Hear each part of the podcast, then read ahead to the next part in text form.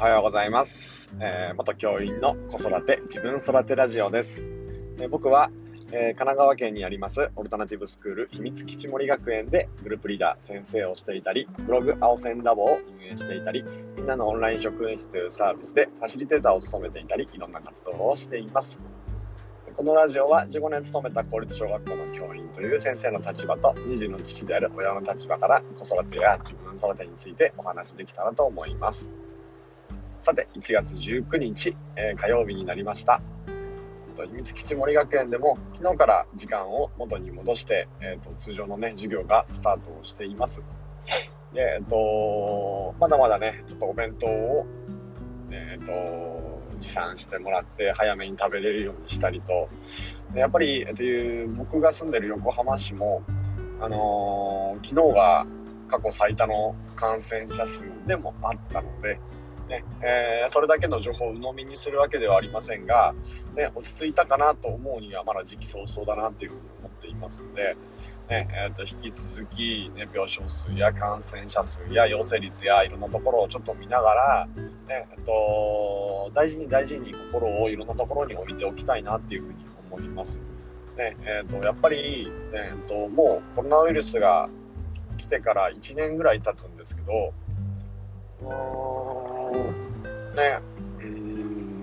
今この段階で気を緩ますこととか、むしろ、本心の恐れから、怖くないものだって言い張ることなどは僕はちょっとできないなっていうふうに思っていて、やっぱりいろんな考えがあるんですけど、気持ち云々の問題でかかるかからないが決まるわけではないので、僕は感染対策をしっかりして、今自分にできること、やれること、気を緩めないことを大事にしていきたいなというふうに思っています。全国の先生方、本当に感染対策をしながらの授業お疲れ様です。今日はですね、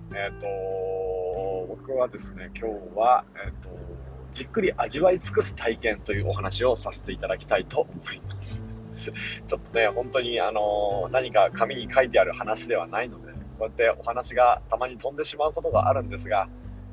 ちょっとラジオの方お付き合いいただけたら嬉しいです。いつもすいません。じっくり味わい尽くす体験ということで、どういうことかっていうと、昨日ちょっとうちの学習のブロックアワーの時間に、3年生の学習内容をある子がやっていて、で、よく皆さんも子供の頃やったと思うんですけど、虫眼鏡を使って、太陽の光を集めて黒い紙を燃やす、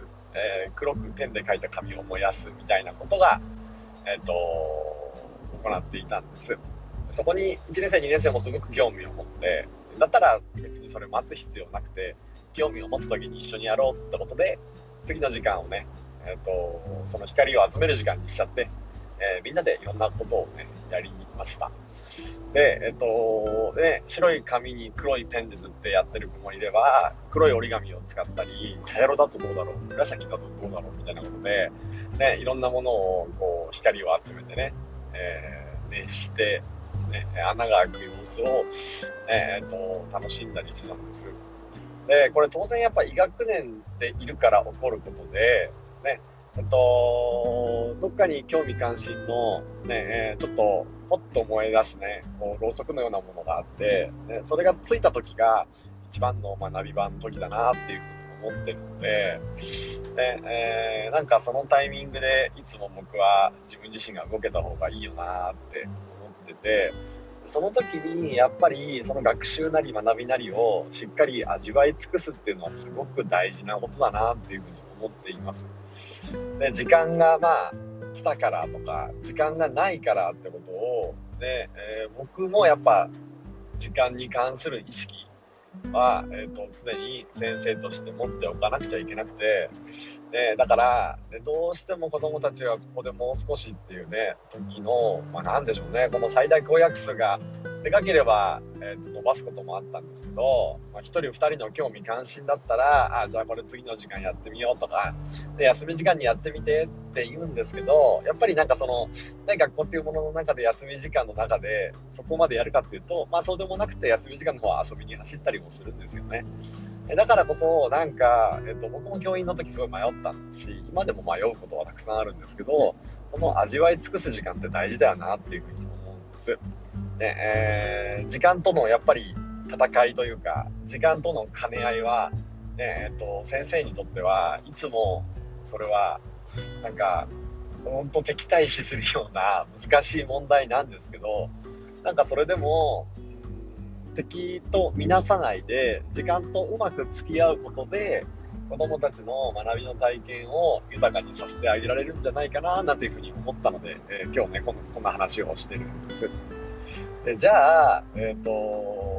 時間が限られている中で、ね、子どもたちの興味関心の熱がすごく高かったとしたら、どんなところを判断基準としてその時間をこうね、じゃあ今日これやってみようかに振り切ってったらいいかって、これすごい悩むとこじゃないですか。で僕はやっぱここは2つの視点を持っておきたいなっていうふうに思っていて、まず1つ目が、ね、その後の学びに投資できるかどうか。これはすごい大事なことで、つまり、3年生で習うんですけど、で別に1年生2年生で学習してもそれが、ね、いけないことではないし、むしろ1回やったら3年生では、ね、ちょっと自分の学校のような場合なんですけど、ね、3年生の時は軽くおさらいするだけでもいいと思うし、ね、もう一度やってそこを、みんなでやることもできると思うし、きっと1回やっておくことはマイナスじゃないと思うんですよね。先の学習を今その興味関心に合わせて少し先取りしたり、ね、学びの時間への投資だと思って、時間を渡していけるんだったら、僕は、いつでも、いいよっていうふうに言いたいなっていうふうに思っていたんです。これは先生やってた、教員やってた時も一緒で、ね、学びに対する投資になっているのであれば、ね、決して渡せない時間じゃないなっていうふうに思っていました。これはなんだろう、例えば、ドッジボールやりたいってなって、やりたいみたいなでコールが起こって、そんなことあんまなかったんですけど、ね、それを渡していくのはやっぱりその学びの時間への投資ではないので、なんかそれはさすがにしなかったけれども、じゃあ、ね、学びの時間への投資になるかっていう判断基準を、ね、自分の経験の中で培っておくことはすごい大事かなっていうふうに思っています。そして、もう一つは、僕はこれはちょっとなかなか皆さんに、ね、ある視点かない視点かわからないんですけど、関係性への投資があるのであればその時間はいつも手渡していました。だから昨日みたいなことでもやっぱり友達との関係性の中で、ね、一緒に新たなことをやってみようとかっていう、ね、経験を一緒に、黒い画用紙を燃やした経験っていうのは、どういうふうに関わってくるかは分からないけれど、子どもの心の中には確実に残ることで、何かその個人でやるそのどっぷり浸かる時間の中で関係性に手渡ししていけないかなっていう視点はいつも持っていて、つながりができるのであれば、つながりが強まるのであれば、いくらでもその時間って手渡していきたいなっていうふうに思っていました。これはやっぱり、共同体感覚の育成だと思うんですけれど、ね、自分がそこにいられる所属感であったりつながり感っていうものが、ね、その活動で培われるのであれば、きっと学びはいつでも取り返せる、ね、その費やした時間はいつでも取り返せるし、むしろ、ね、関係性が強まっていけば、ね、あっという間にその1時間の価値っていうのはぐっと上がると思っているんです。結局なんか投資に対する、ね、考え方とすごく似ていて、先生の時間への感覚っていうのは、ね、それが関係性への他者への投資なのか自己への投資なのか、もしくは消費や浪費に当たるようなものなのか、でそういったことを考えながら、どっぷり浸る体験を手渡していければいいと思っています。ということで、今日も聞いていただきありがとうございました。今日も良い一日を。